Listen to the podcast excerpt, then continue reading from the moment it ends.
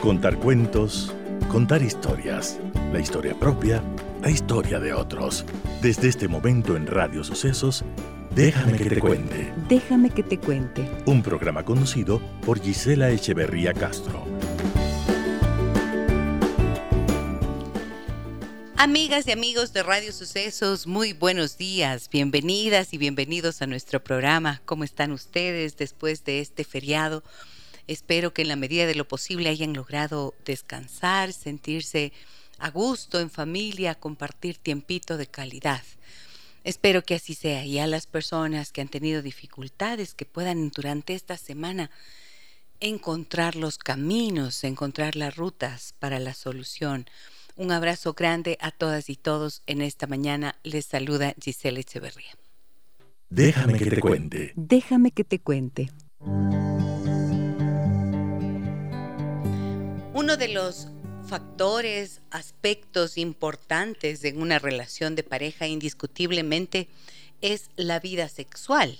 Y la vida sexual de las parejas puede verse afectada por un sinnúmero de situaciones, de experiencias en la relación de la pareja, pero también factores de tipo orgánico, físico. Un hombre una mujer que tiene una disfunción sexual seguramente no estará en la misma disposición de tener un encuentro sexual con su pareja, pues hay una cantidad de temores alrededor de esto. Y llega una etapa de la vida de los hombres, o tal vez situaciones propias de su salud, que mm, hacen que tenga ciertas inquietudes de, en relación a la salud prostática. ¿Cuándo se tiene que operar o no la próstata? Esta es una pregunta que le vamos a hacer en esta mañana a la doctora Araí Vela. Ustedes la conocen ya, es colaboradora permanente del programa. Ella es médica, uróloga, uroandróloga. Así que le doy la más cordial bienvenida. Buenos días, Sara, ¿cómo estás? Buenos días, Gis. Muchas gracias por tu invitación y por tu servicio a la gente. Muchísimas gracias a ti por acompañarme a hacer esta tarea.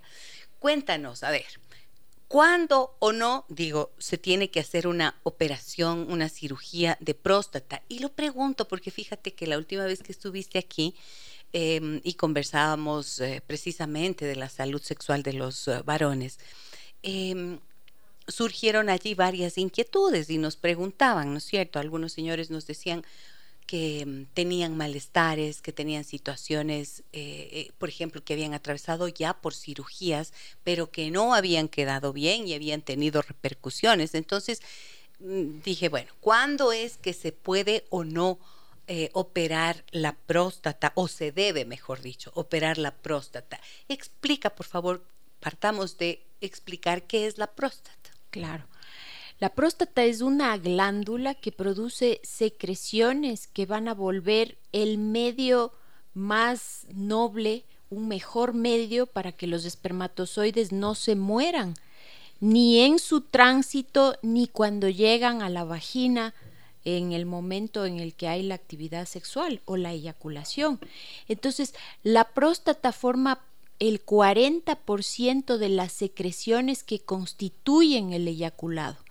A este 40% se suman cerca del 60% de las vesículas seminales, que son otras glándulas, y el cerca del 1% de pequeñas glandulitas accesorias. Entonces, la próstata conforma con su líquido el eyaculado, protege a los espermatozoides y defiende también al varón de los posibles procesos infecciosos que podría tener en el contacto sexual. Y obviamente esto tiene un límite.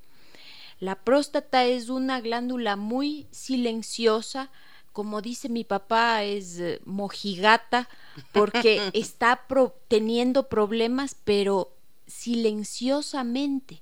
No hay eh, no hay síntomas, no lo sienten los hombres. Claro, fíjate, cuando una mujer tiene una infección vaginal, inmediatamente lo nota porque le pica, hay secreción, hay ardor, hay molestias pélvicas. En los varones tiene que pasar mucho tiempo y hay investigadores que mencionan que desde la, eh, el inicio del proceso infeccioso, por ejemplo, hasta que el varón tiene síntomas, pueden transcurrir 10 años. Entonces, estos 10 años el varón pasa con un proceso infeccioso o inflamatorio de la próstata y no se da cuenta, sino 10 años después. Em, he escuchado o se escucha con frecuencia, incluso en, a manera de broma, ¿no es cierto? Ya te toca hacerte el examen de la próstata y ese es un momento temido para los hombres. ¿Por qué le tienen tanto miedo los hombres al examen prostático y a qué edad tienen que hacérselo? Bueno, esa es una buena pregunta. Eh, yo siempre digo que los varones deben acudir a examinarse desde que son varones. Según la etimología, varón es una vez que ha empezado a producir testosterona.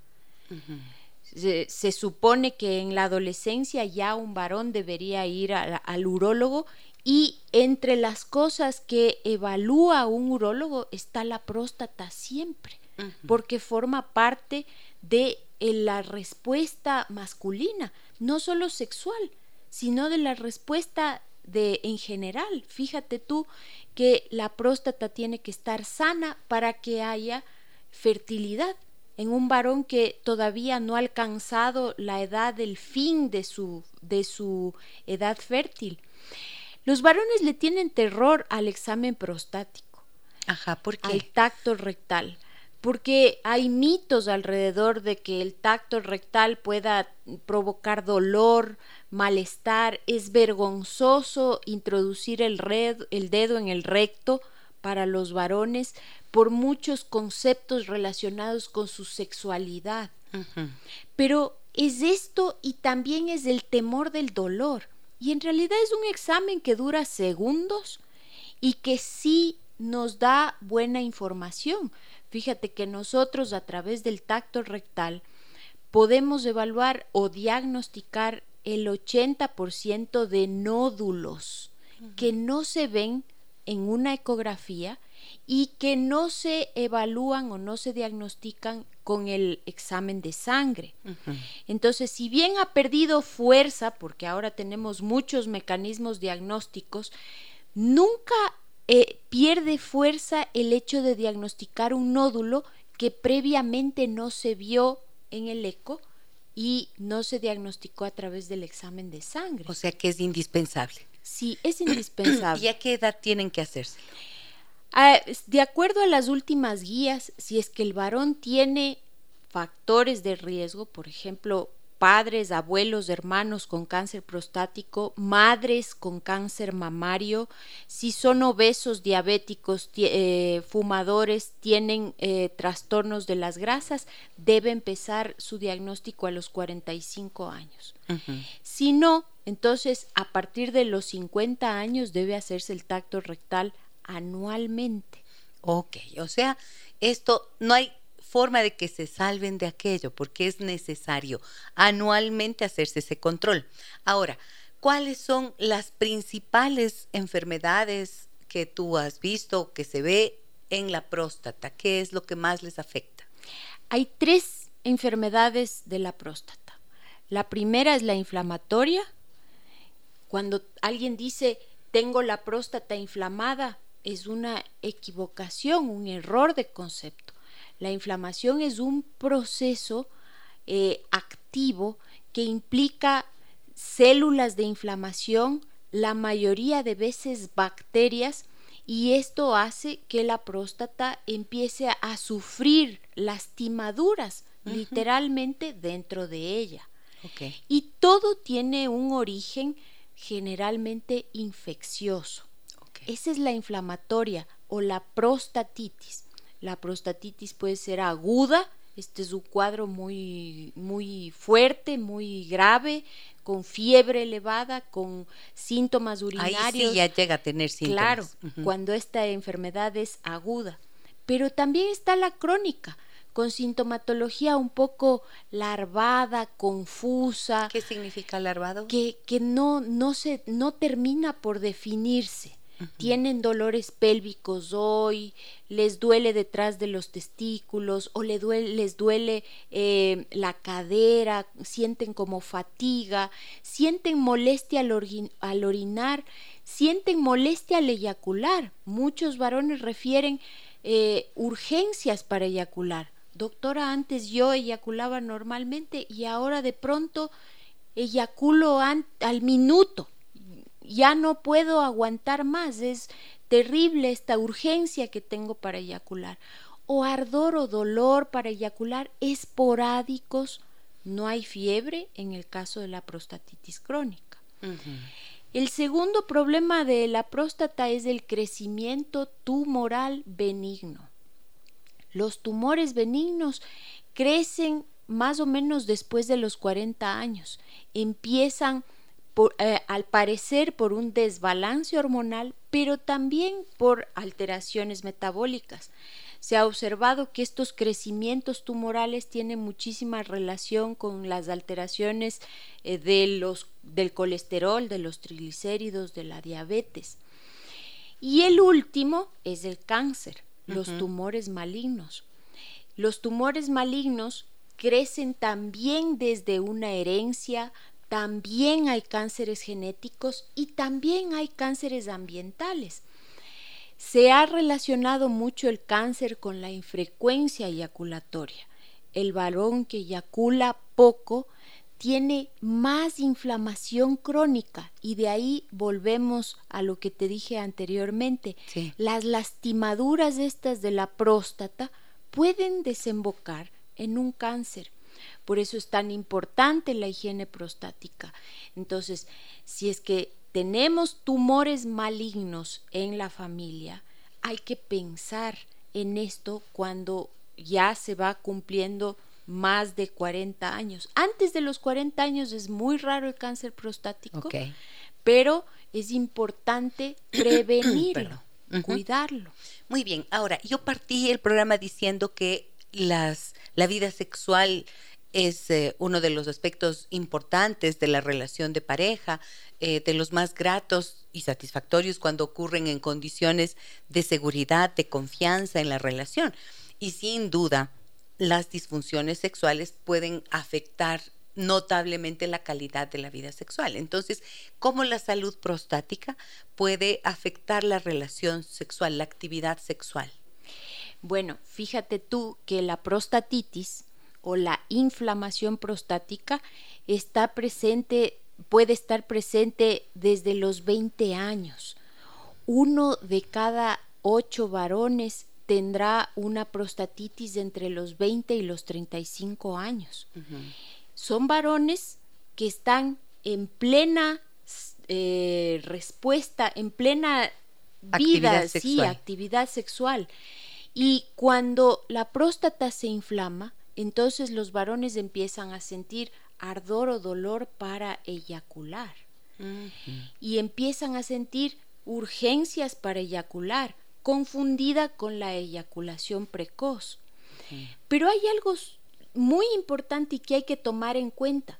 La pareja de este varón puede referir ardor, dolor, picazón después de que el varón eyacula. Ella también. Ella también. Mm, qué curioso. Sí. ¿A qué se debe? Es, es muy interesante esto porque muchas veces las mujeres vienen a consulta y dicen, cada vez que tenemos relaciones sexuales tengo una infección urinaria o una infección vaginal y ya no sé qué hacer porque él no tiene síntomas, él no tiene ningún problema, entonces no sé por qué pasa esto. Y este, este vínculo ocurre de la siguiente forma.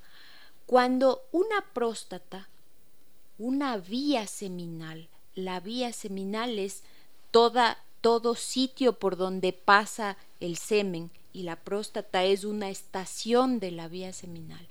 Cuando, la, cuando se inflama la próstata, el medio cambia tanto que se vuelve muy alcalino en las mujeres la vagina tiene que estar muy ácida para que la mujer se proteja de las bacterias que están permanentemente entrando dentro de la vagina.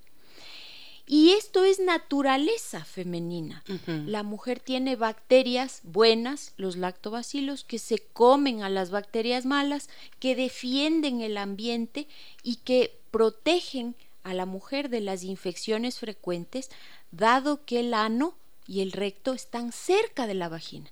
Entonces, si no hubiese esta protección, la mujer tendría constantemente infecciones vaginales y urinarias también. Entonces, ¿qué pasa?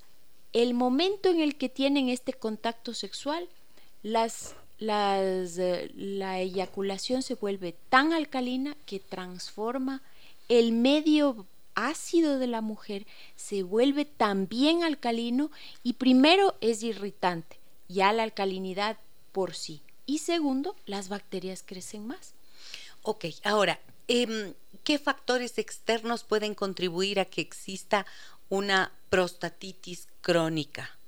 Porque dices que una aguda eh, tiene que ver, por ejemplo, con estos procesos infecciosos, ¿cierto? Pero ¿y qué pasa con lo crónico? Porque dijiste que por lo menos tienen que pasar unos 10 años hasta que haya una expresión así de síntomas físicos que el hombre lo perciba, ¿no es cierto? ¿Qué puede hacer que eso se desencadene? Primero, las prostatitis agudas mal tratadas, mal curadas, mal evaluadas, mal diagnosticadas. Y eso no es mucho culpa de nosotros, sino que es muy difícil. Ajá, culpa de los médicos, no es culpa de los médicos, sino que es muy difícil diagnosticar los gérmenes en el varón. Como es una infección prostática, tiene que haberse extendido a la orina para poder ver las bacterias en la orina. Pero si la infección no se va a la vejiga y no tienes chance de diagnosticar en la orina, puedes tener una orina negativa y un varón con una infección prostática que está oculta. En el examen de semen, apenas el 30% de los varones tienen positividad en los cultivos. O sea, solo el 30% de los varones tendrá cultivos positivos.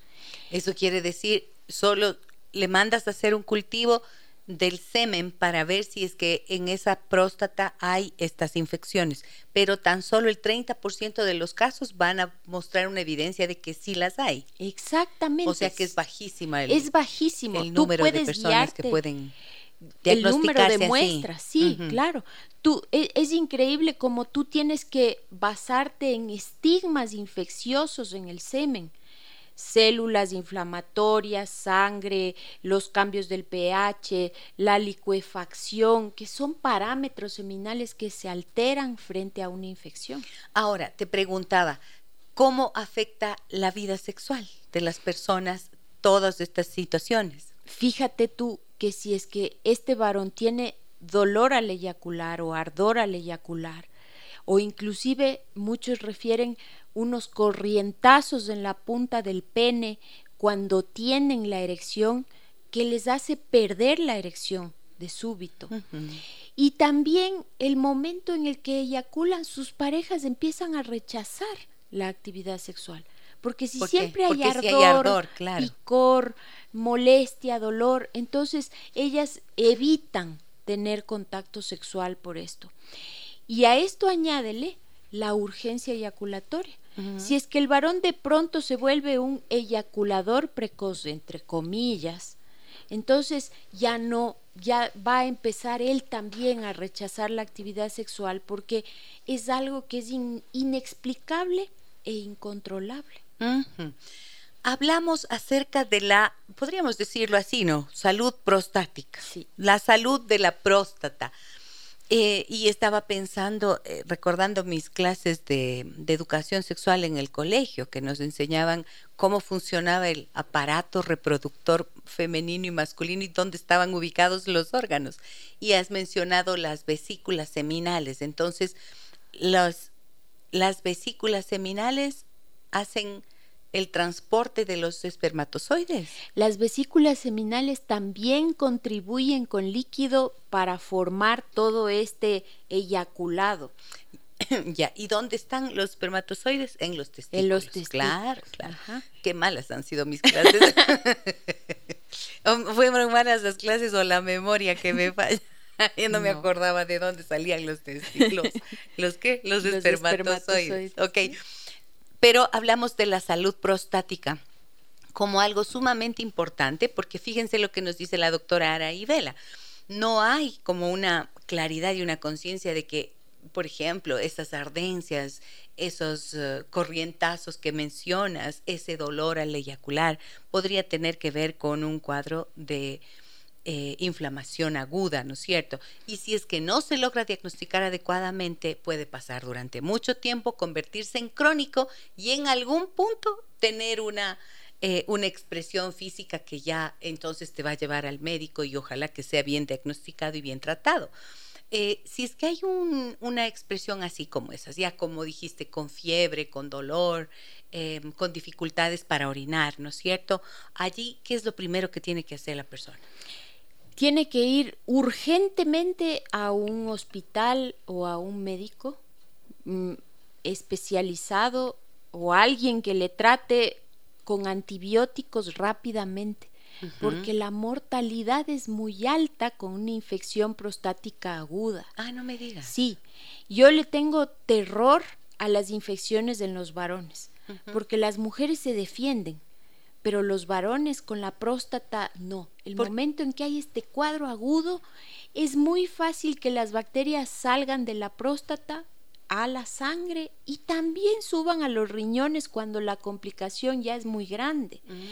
Y esto es sencillo, cosa que no pasó en toda la vida, pasa en ese segundo. Y muchas veces los no, no se cree a la infección porque el varón llega con ardor al orinar. Le hacemos el clásico examen de orina para diagnosticar una infección urinaria y no necesariamente vamos a ver la bacteria. Entonces encontramos un varón con ardor al orinar que no necesariamente muestra bacterias en la orina y le quitamos importancia, le damos cualquier cosita mínima y el varón se va a su casa y sigue complicándose. Y luego entonces viene la fiebre, las bacterias en la sangre y el problema grave que significa sacar a este varón de esta sepsis, que ya es una infección en la sangre. Entonces es un cuadro muy grave que eh, yo cuando me enfrento a un varón con fiebre, prefiero no tratarlo en su casa, porque hay que tomar medidas. Prefieres hospitalización. hospitalización. O sea, llega a ser muy importante. Es muy importante. Es muy importante y fíjate cómo da vueltas este ciclo. Este cuadro agudo proviene de un cuadro crónico que no te enteraste que hubo. O que quizás ignoras, ¿no es cierto? Porque este es todo un clásico de los seres humanos. Podemos tener malestar, como tú dijiste, puedes tener un dolor en la cadera, puede atribuirle a cualquier otra cosa. Sí, ya me va a pasar. Ya me va a pasar, eh, una ardencia cualquiera, y sigues y sigues y sigues hasta que colapsas, claro. Claro. Ok, tengo mensajes en el 099 556 3990 Em, y con mucho gusto le voy a dar la bienvenida a la Andrés Arauz para que nos ayude con la lectura, ya que estoy desprovista de teléfono. Ah, pero, hola André, buen día. Buenos días, doctora, volver a tener con nosotros aquí en el programa. Cuéntanos, por favor, qué nos dicen los amigos y amigas oyentes, André. Sí, Williams nos dice, buenos días, un gusto, a los tiempos. ¿Será un signo de alarma? Tengo sensación de orinar y orino poco. Ah, ok. Esto es importante, esa pregunta. Ajá, es súper importante porque todo el mundo olvida la estrecha relación que tiene la próstata con la vejiga. Son vecinas, pero no se llevan muy bien, a pesar de que colaboran la una con la otra. La vejiga también es ácida, la orina es ácida y la vejiga está acostumbrada a tener esta acidez dentro de ella mientras que la próstata es más bien neutra y hacia un poquito alcalina. Entonces, cuando la próstata está congestionada, fíjate que no digo ni siquiera la palabra infectada. Congestionada quiere decir llena. No necesariamente inflamada. No necesariamente inflamada, sino que está llena, que no se ha limpiado, que no se ha evacuado, que este varón no ha eyaculado con frecuencia las secreciones prostáticas tienden, tienden a irse hacia la vejiga porque es la vecina, chorrean hacia la vejiga. Y la vejiga se irrita con estas secreciones que nada tienen que ver con lo que ella está acostumbrada. Entonces la vejiga empieza a contraerse antes de tiempo.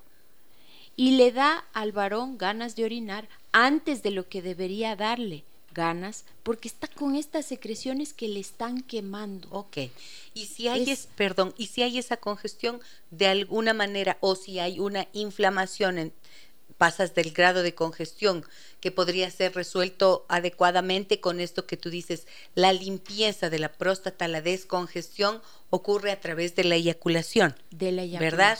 Pero si es que no fuera eso, sino ya una inflamación aguda, entonces podría también manifestarse de esta manera, produciendo esta ardencia al orinar u orinar poco? Tienes dos posibilidades.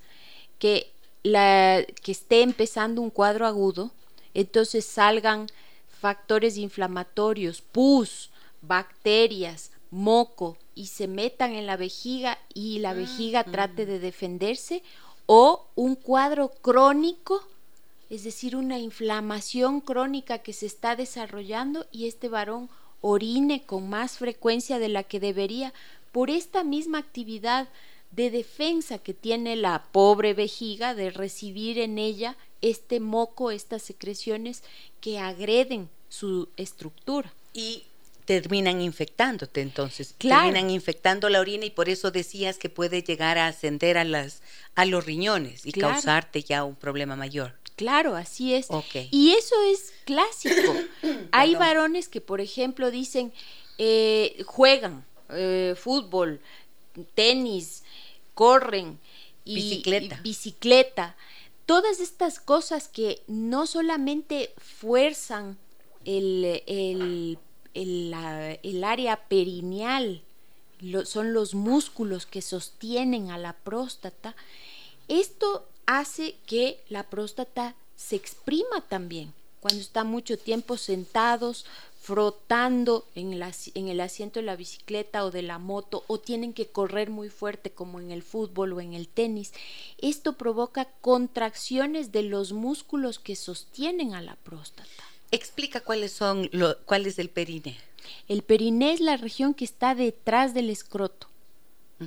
Entonces, esta región, justo en esta región, está la próstata.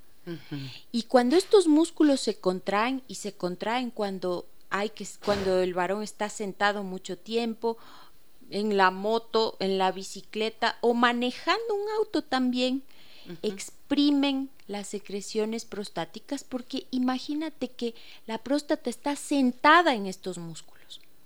Y si estos músculos están contrayéndose mucho, es como si alguien estuviese rascando la próstata. Está estimulando. Estimulándola. Y esto provoca que salgan las secreciones hacia la vejiga. Ok, entonces Williams que nos escribe, ¿qué podría hacer si ya está con este síntoma de orinar poco? ¿Qué eh, debe hacer? ¿Cuál es, el camino? Es súper importante el no desmerecer este síntoma, porque puede ser que él empiece a tomar mucho líquido y se alivia el problema, porque se lava la vejiga. Ya. Si tú tienes este moco en la vejiga y tomas, aumentas la cantidad de líquido, te lavas la vejiga y se acabó el problema. Pero ya hay un antecedente que no hay que desmerecer, entonces hay que consultar. Hay que consultar. no importa la edad, fíjate que no le hemos preguntado ni siquiera la edad. No, no, le hemos preguntado, no interesa. Si es que hay ese síntoma, lo adecuado es buscar la ayuda profesional. Ayúdanos, por favor, doctora Araí Vela, con el número de tu consulta para que las personas que necesiten eh, buscar una orientación clara y un acompañamiento puedan tenerlo contigo. 099-815-4087. Ese es el número. 099-815-4087, número de contacto de la doctora Araí Vela. Andre, más mensajes tenemos. Sí, aquí nos dice. Hola, buenos Hola, buenos días. Buen programa como siempre. Mi marido tiene 73 y en el 2017 tuvo cáncer prostático y le dieron 34 sesiones de radioterapia. Ya no tiene erección. Soy Lorena. Muchas gracias. Claro. O sea, ¿cuándo ahí entramos entonces? Gracias a esta pregunta que nos hace Lorena, quiero preguntarte, ¿cuándo es necesario que llegues a una cirugía? ¿Cuándo será indispensable ya la cirugía? A veces puchicas, como alguna vez conversábamos con tu madre, la doctora Pilar Mosquera, a veces se opera el útero y como que no fuera nada, no es importante, sí, sáquese, ya no sirve para nada, sáqueselo. No sé si esto ocurre también en el ámbito de la próstata en los varones. Claro, el, el terror de, de la cirugía viene cuando el varón empieza a orinar con frecuencia. Y toda esta introducción que hemos hecho hablando de las inflamaciones y congestiones es para decir que no siempre que un varón orina con frecuencia hay que operar, que hay otras entidades, que hay otras enfermedades que causan este incremento de la frecuencia urinaria y no son operables, como la inflamación y la infección prostáticas. Ahora, es muy importante saber que la decisión de operar tiene muchísimo que ver con qué es lo que está pasando con el vaciamiento de la vejiga. En el caso de los tumores benignos, estos tumores crecen y obstruyen la salida de la orina. Y al obstruir la salida de la orina, entonces hay una retención que ya se vuelve crónica. Y esta retención no solamente que daña la vejiga, porque la vejiga siempre está llena y tiene que contraerse con más frecuencia, sino que también viven más bacterias ahí adentro de esa vejiga y, afectan la calidad de vida de este señor porque tiene que orinar más veces, tiene infecciones más repetidas. Esto en cuanto al tumor benigno de la próstata. Mira que la señora habló de cáncer, o sea, tumor maligno, el otro tipo de tumor. ¿Cuándo se opera el tumor eh, maligno? Cuando es un cáncer inicial, cuando está confinado dentro de la próstata. Pero un símil de, de, esta cirugía o otra opción terapéutica u otro tratamiento es la radioterapia en el caso del cáncer prostático. Las dos, tanto la cirugía como la radioterapia, tienen prácticamente el mismo efecto, porque en el caso de la cirugía se retira toda la próstata, es decir, se corta por arriba eh, y se corta por abajo y luego se une la vejiga al esfínter, dejando ahí un espacio totalmente vacío se ha ido la próstata y se han ido las vesículas seminales, ya. La radioterapia hace lo mismo, quema esa próstata y esas vesículas seminales, evitando que vuelvan a tener actividad. Pero al quemar, que es lo que le pasa al Señor, al quemar, uno también puede quemar como parte del proceso del tratamiento los nervios y las arterias que provocan la erección. Entonces, claro. Puede ser una consecuencia de ese procedimiento, pero al tratarse de cáncer era necesario. O, sí, o sea que ahí estás, más o menos no tienes opción, ¿no es cierto? Claro, no tienes opción. Tienes la opción de rehabilitar. Ahora hay muchos programas de rehabilitación post radioterapia, es decir, después de la radioterapia ya puedes tú eh, hablar con tu urólogo y explicarle lo que te está pasando y hacer una rehabilitación de la erección, tanto en la cirugía como en la radioterapia. La radioterapia. Ah, ok. O sea que em, no tendría que conformarse, diríamos, ¿no es cierto? Claro, nadie debería Nadie no tendría que conformarse con haber clausurado la vida sexual debido a la falta de erección por esta causa. ¿Qué porcentaje de pacientes que acuden a este tipo de rehabilitación pueden tener un resultado exitoso ahora? Tienes que eh, porcentuar de acuerdo al grado de lesión, al nivel de disfunción. Si es que la, si es que hay una recuperación, es decir, si hay una consulta rápida, hay autores que mencionan que un mes después de haber terminado, de haberse operado y seis meses después de la radioterapia hay que iniciar la rehabilitación. Ajá más hay un, hay un mejor efecto, hay una mejor respuesta si es que antes de todos estos tratamientos no hay disfunciones, disfunción eréctil. es mejor. Si es que no hay diabetes, si es que no hay colesterol y triglicéridos elevados, si es que el paciente tiene una buena salud general, hace ejercicio, las recuperaciones son mejores. Ahora, si las lesiones son severas, muchas veces uno tiene que hacer diagnóstico con una ecografía del pene para ver qué tipo de lesión tiene o qué grado de lesión. Y si es severa, uno puede optar hasta para poner una prótesis de pene. Ok, entonces hay soluciones, hay alternativas. Lo importante es que si Rápido. esa molestia y, esa, y ese... Esta manifestación, pues hay que acudir pronto, ¿no es cierto? Pronto hay que acudir a la consulta al especialista. Tengo que ir a una pausa, tengo varios mensajes, pero los debo compartir con ustedes al regresar de esta pausa que viene en este momento, amigas y amigos. Estamos en esta mañana con la doctora Araí Vela Mosquera. Ella es uróloga, médica uróloga, uroandróloga y hablamos hoy de la salud prostática y la pregunta de cuándo tiene que hacerse o no eh, una cirugía de próstata. Ya escucharon ustedes la respuesta. Volvemos con sus preguntas enseguida.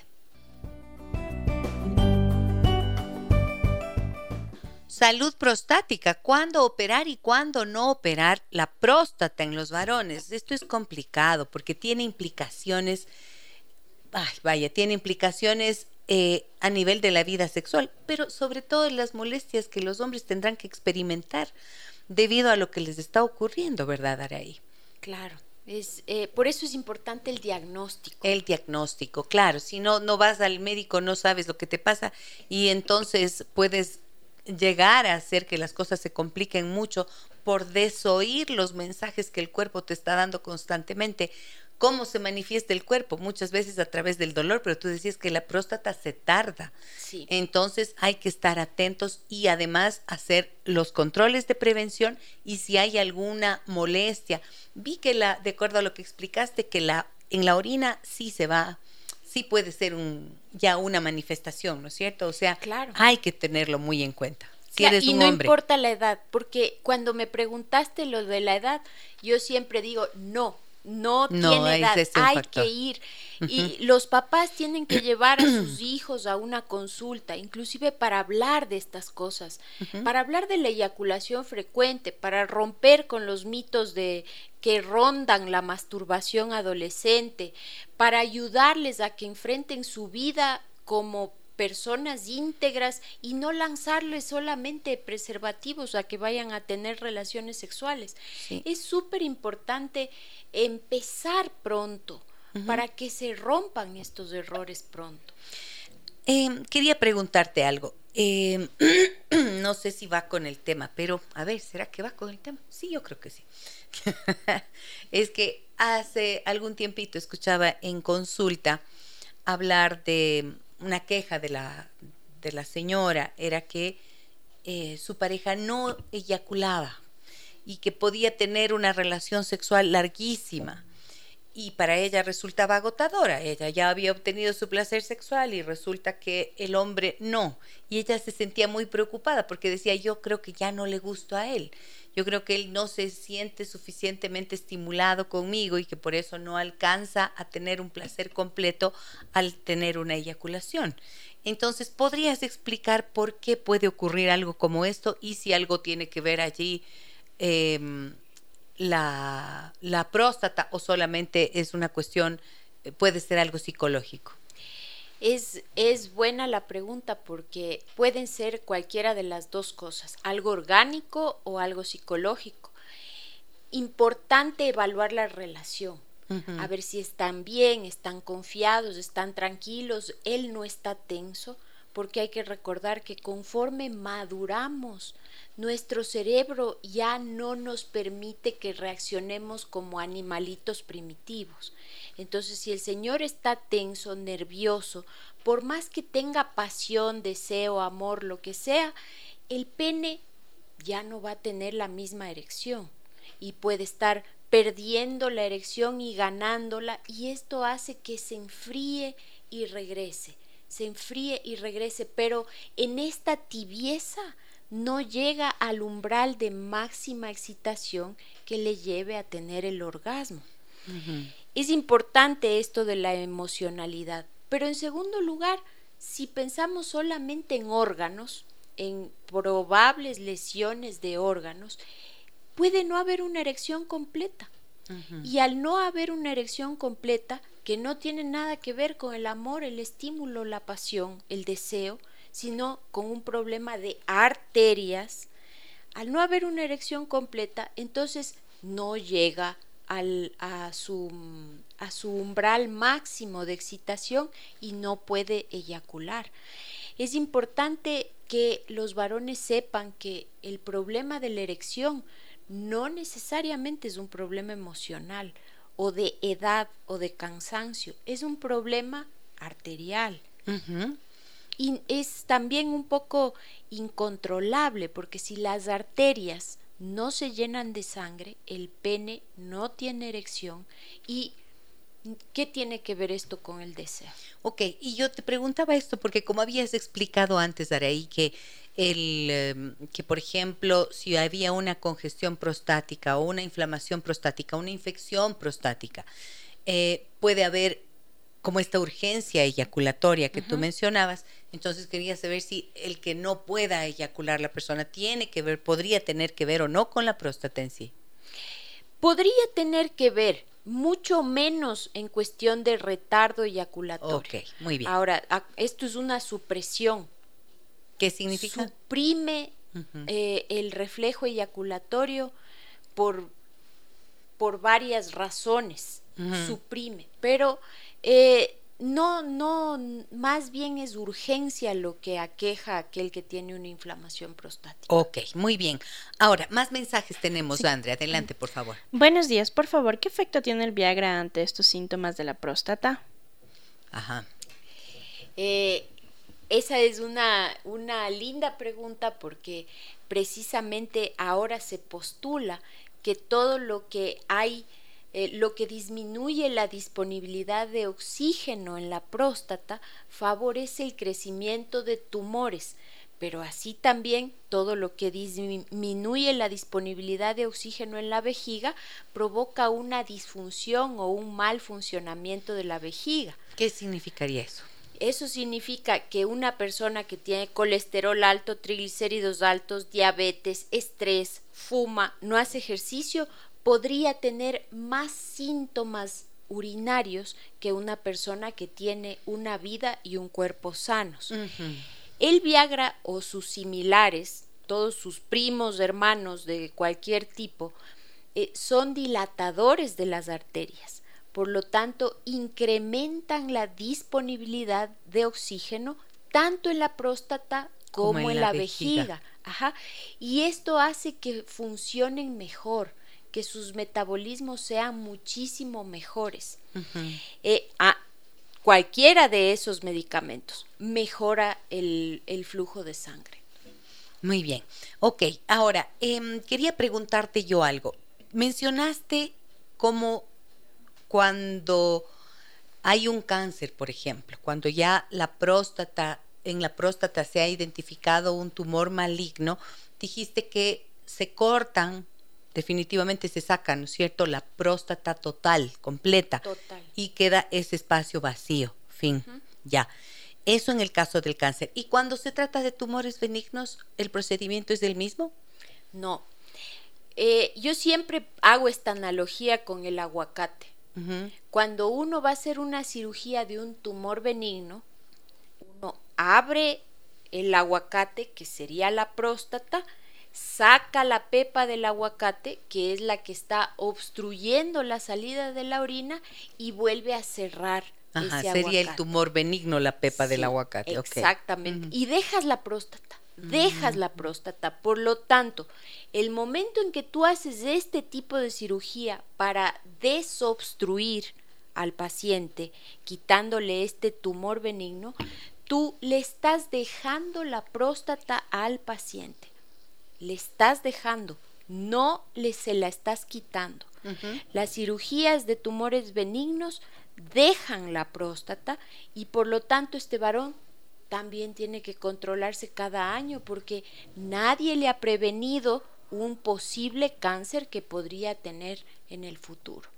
Muy bien, entonces, ¿por qué salen mal las cirugías? ¿Cuándo es que eh, la persona después de haberse hecho una cirugía no siente alivio o cómo va a darse cuenta que el resultado no fue el que esperaba? Claro.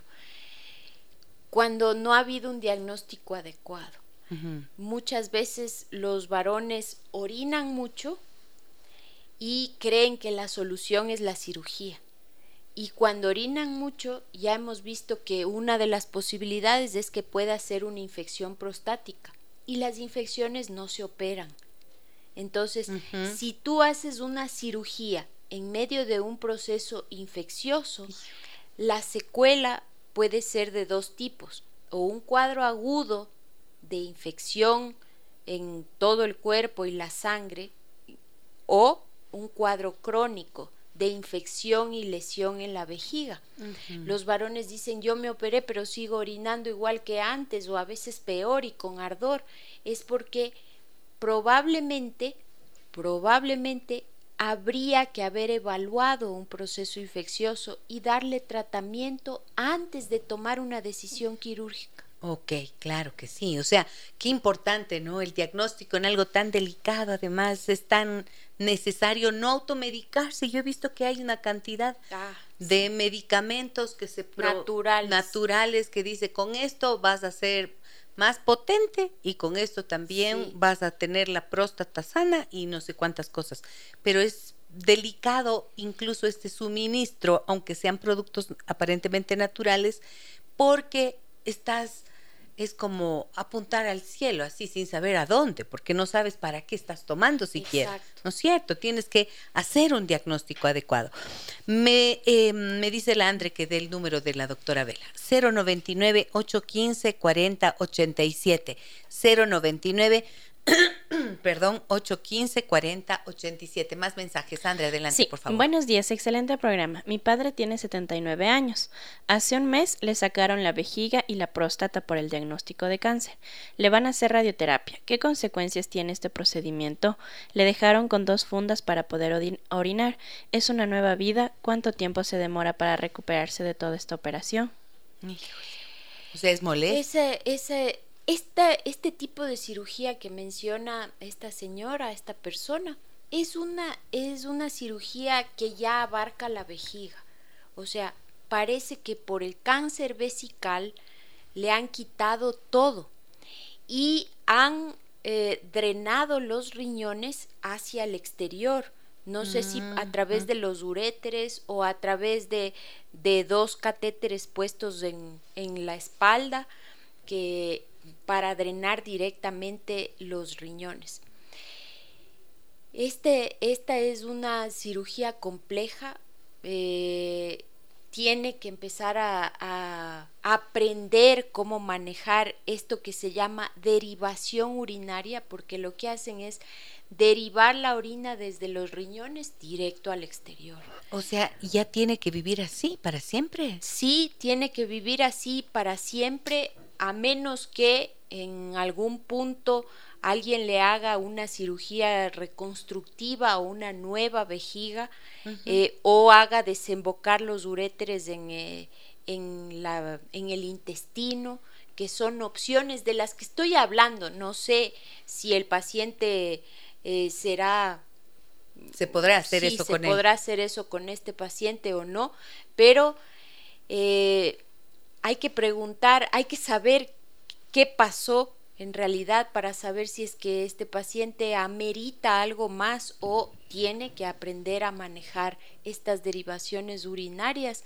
Y la gente vive, o sea, ha, digamos, eliminado en cierta medida su cáncer, le van a hacer radioterapia para mm, probablemente eliminar pequeños focos que quedan por ahí, porque en el cáncer de vejiga pasa lo contrario, se saca toda la vejiga cuando hay eh, extensión del tumor.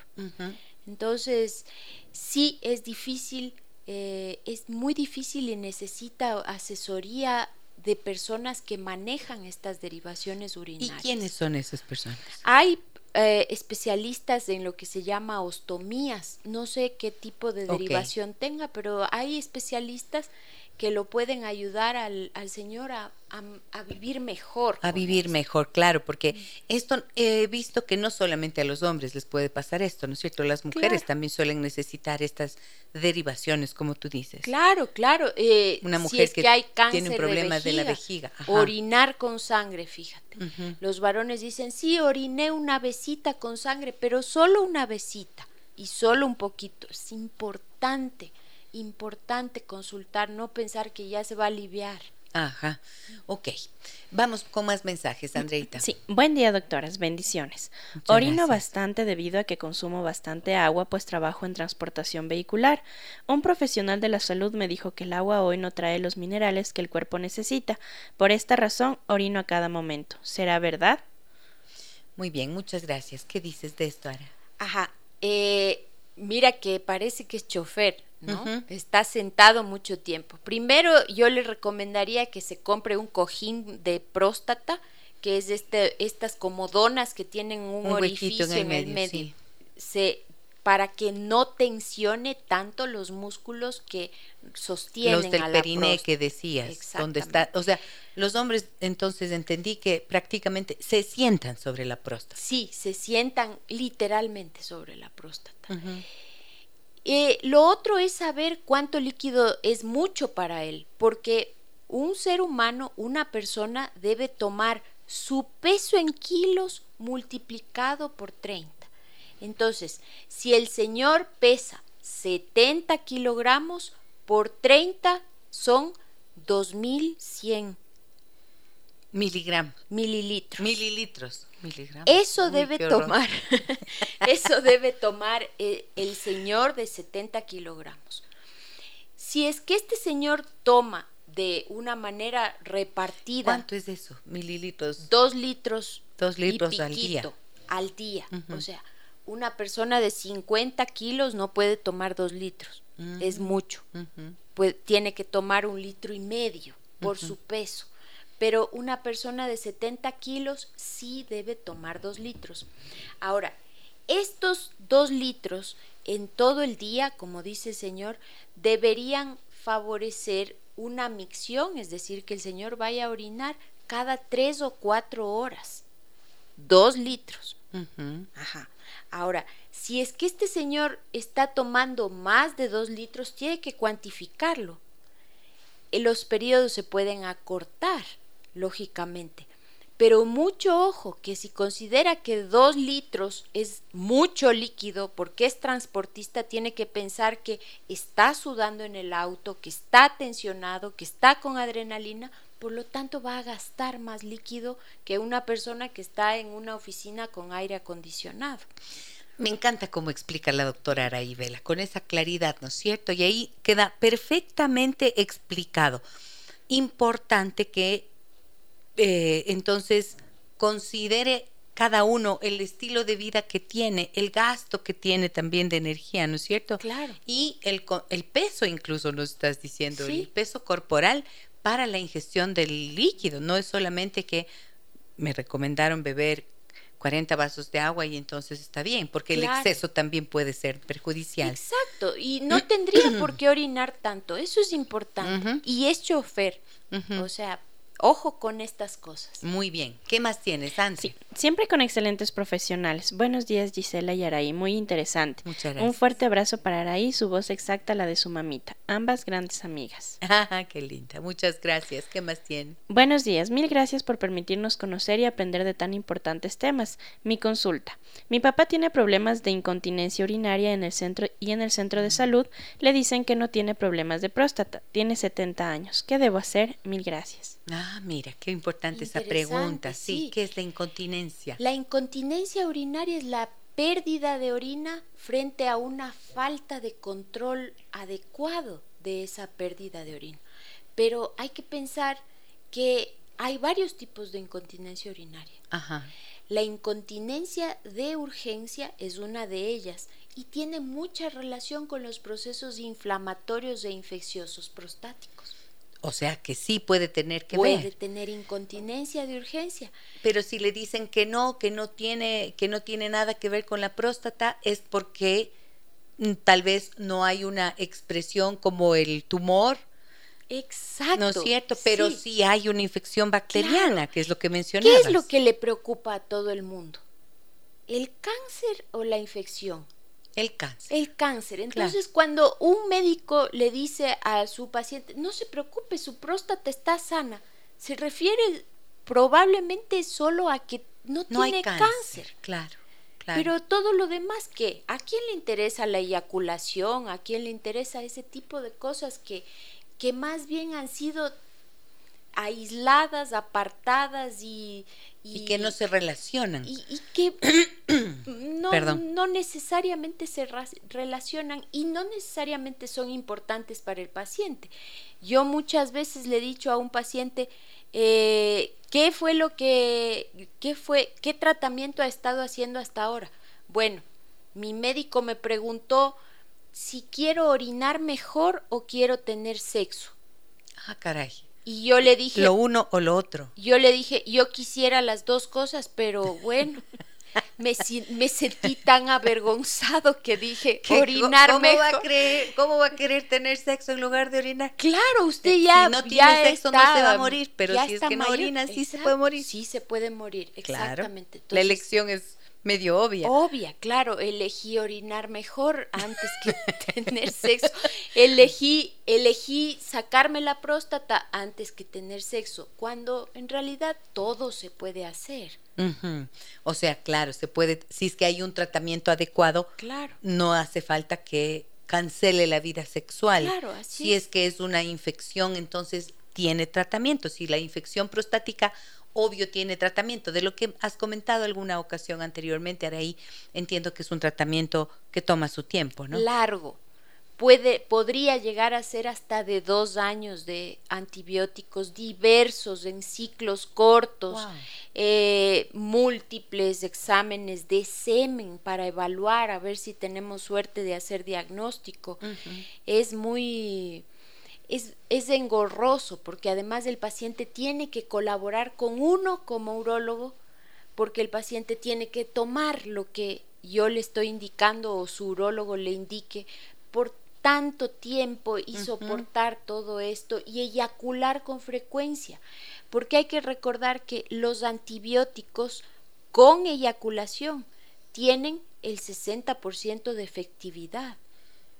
60%. Sí, y sin eyaculación es dudosa la efectividad de los antibióticos. Claro, porque lo has mencionado al inicio, o sea, la eyaculación es la forma de la forma en la que la próstata hace su vaciado, su limpieza y por lo tanto es como cambio de aceite, ¿no es cierto? Exacto. O sea, es limpiar, limpiar constantemente, como vaciar la vejiga al orinar, vaciar la próstata es parte de la salud de la próstata con la eyaculación. Y no es relación sexual.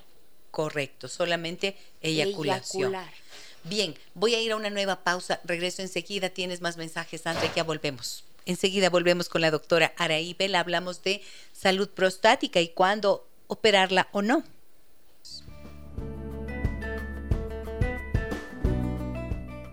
Vamos con mensajes. Andre, hoy ya estamos casi en la parte final del programa y necesitamos leer varios mensajes, doctora, así que ayúdanos. Vamos. Remigio, buenos días. Tengo 55 años y durante la noche me levanto entre 3 y 4 veces a orinar. ¿Qué debo hacer para controlar esta molestia? Controlar la molestia. Pregunta, palabra preocupante para mí. Miren, el lenguaje nos enseña muchas cosas, ¿no es cierto?, de lo que pensamos y de cómo nos relacionamos con el mundo, incluso con nuestro cuerpo. Si es que hay esto, ¿por qué habría que controlarlo? A mí el control me parece que es esto que tú decías antes, supresión. Es como cuando tratas de contener algo, de detener algo, y entonces en lugar de tratar de contenerlo, creo que hay que buscar el diagnóstico adecuado, ¿no es cierto? O sea, ¿qué está produciendo eso?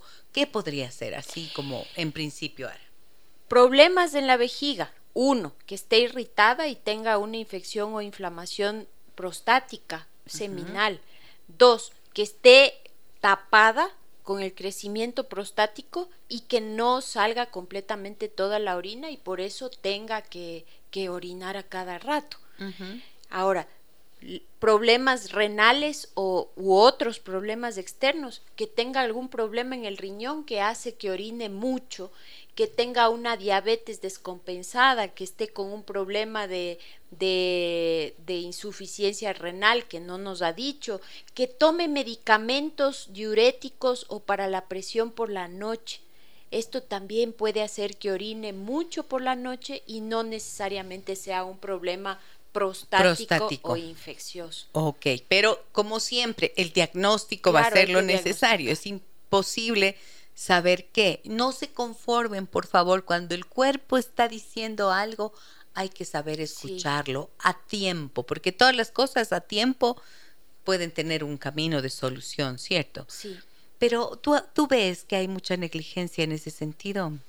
Sí, mucha. En realidad, yo a mí me da mucha pena porque yo veo los pacientes sufriendo muchos años, tomándose agüitas de esto, agüitas de lo otro, las pastillas naturales, y, y luego llegan ya con una situación que es más difícil de controlar, con un crecimiento mucho mayor, solo por el terror del tacto rectal, evitan el venir a la consulta, sí, y, y las consecuencias después son peores que el tacto rectal. Claro. Porque ya no puedes más que a veces decir, mire, lo que le queda es operarse. Porque si bien esto pudo haber sido detenido hace cinco años, ahora ya no, ahora tiene que operarse. Y claro, a nosotros nos encanta operar, pero el placer no tiene que ser nuestro, sino del paciente. ¿Por qué dices nos encanta operar? Porque en general los cirujanos nos volvemos cirujanos porque nos gusta operar. Ah, ahora, eh, no es la solución para todos pero cuando es la solución hay que tomar esa decisión lamentablemente. Indiscutiblemente. La cirugía prostática no previene ningún cáncer en el caso de los tumores benignos. Eso es importante que sepan. ¿Qué quiere decir eso? Es muy importante lo que acabas de decir. Explícalo, por favor. Que muchas veces los varones dicen, yo quiero que me opere porque me han dicho que esto degenera en cáncer. No es cierto no degenera en cáncer nada. Lo que es benigno es benigno de principio a fin. Ah, ok. El tumor benigno no se va a convertir en maligno nunca. Nunca. Porque además crece en un, en un, lugar diferente.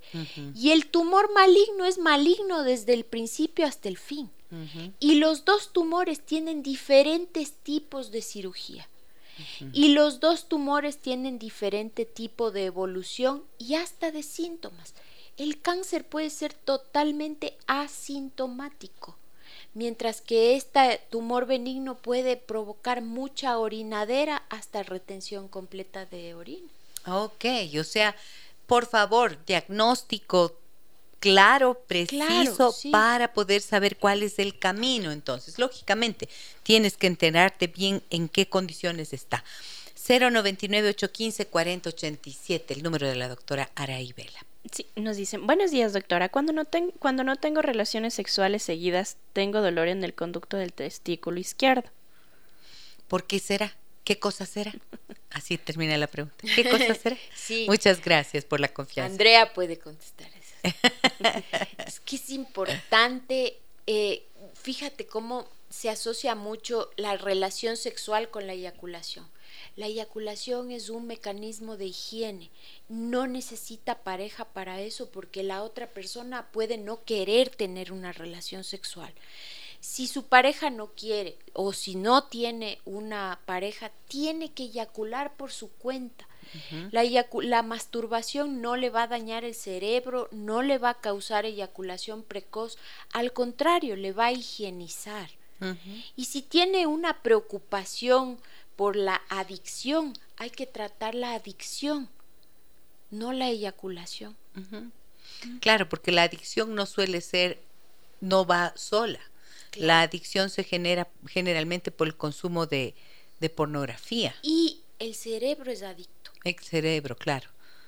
No, la, pornografía, no la próstata, no la eyaculación. Está en la persona. Sí, está en la Más mensajes, André. Sí, Edgar, buenos días doctoritas, bendiciones. Les comento que durante el día orino normalmente, pero durante la noche o en la mañana se me dificulta. Estoy tomando Tamsulón Duo. Mi PSA ha estado en 1.74. Además, muchas veces siento ardor en la vejiga. Gracias y felicitaciones. Tamsulón Duo y PSA 4. ¿Qué será eso? Ajá.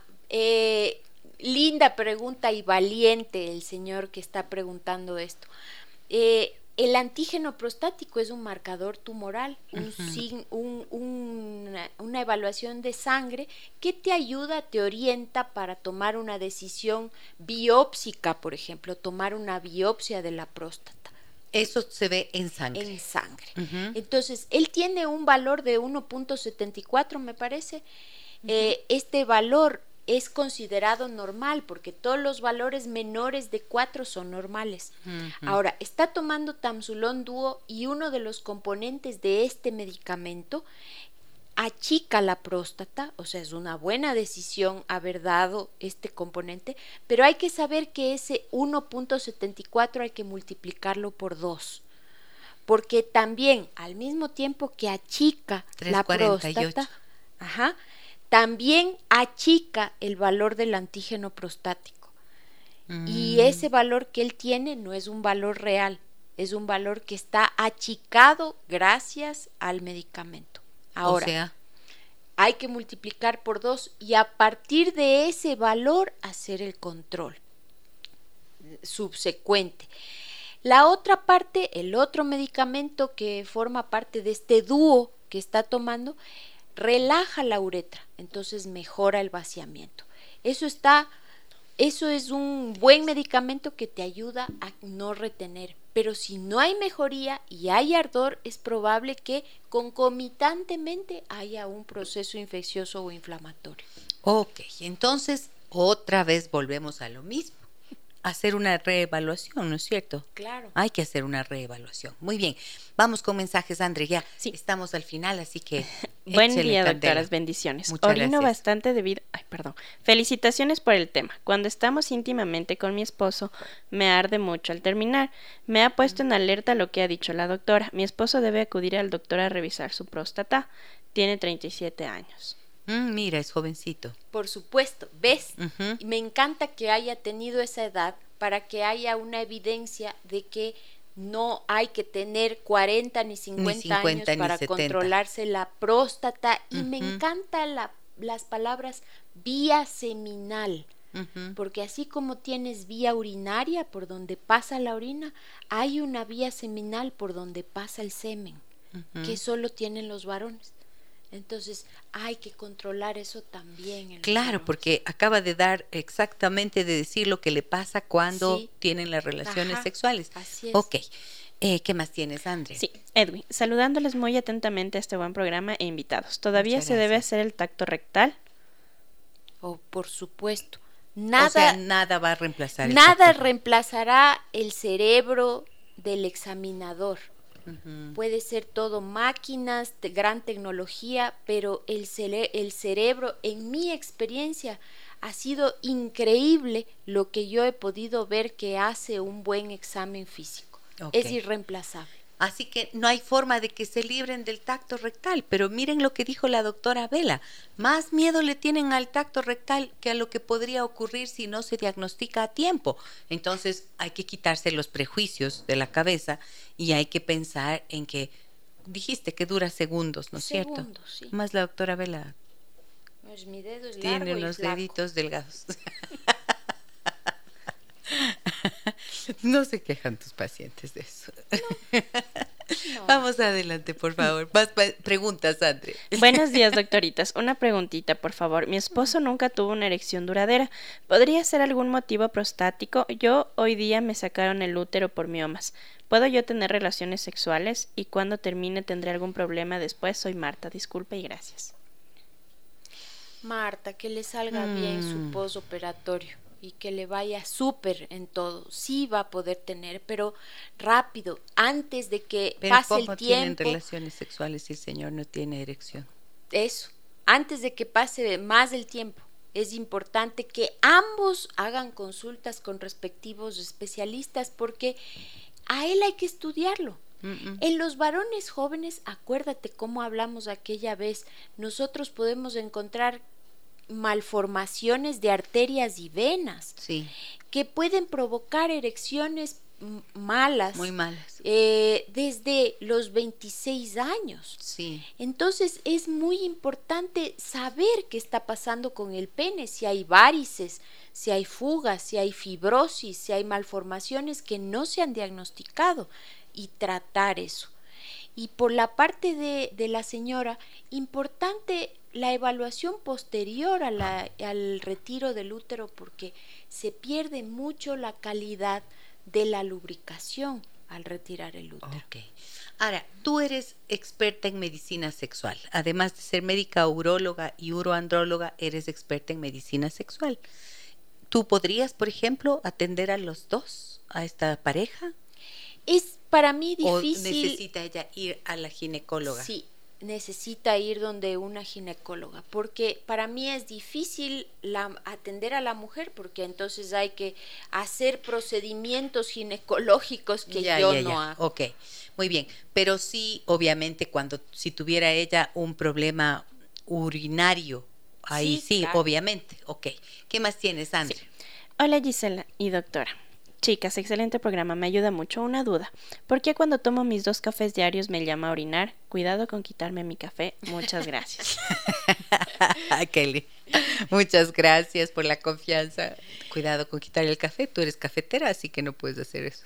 Ya casi no tomo café desde que uso mascarilla, porque para mí era un placer irme a mi consultorio con mi café. Ahora ya no me puedo quitar nada, entonces ya no tomo café. Ajá. ¿Y por qué? ¿Por qué con el café?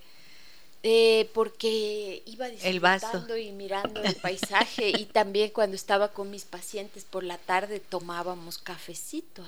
Ahora, ya, no, hay no se puede. y no le voy a quitar el café. No le vas a quitar el café, pero, ¿por qué le da?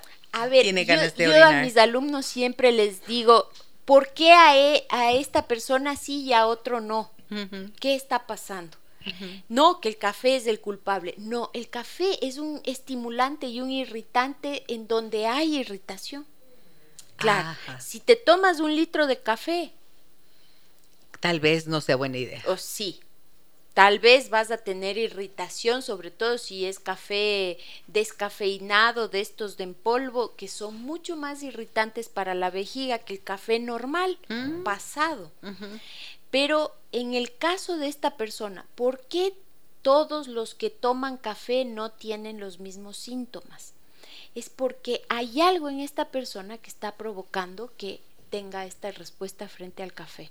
Entonces, ¿tiene que hacerse alguna evaluación? Probablemente, probablemente necesite hacerse una evaluación de algún proceso inflamatorio o irritativo de base o es una persona muy adrenérgica con mucha adrenalina y que reacciona más al café de lo que normalmente mm. otras personas reaccionan. Ok, creo que vas a tener que volver para hablar de la vejiga en sí mismo y de todas las dificultades que pueden existir a nivel eh, tanto para hombres como para mujeres, ¿verdad? Porque ahí estamos en otro lugar.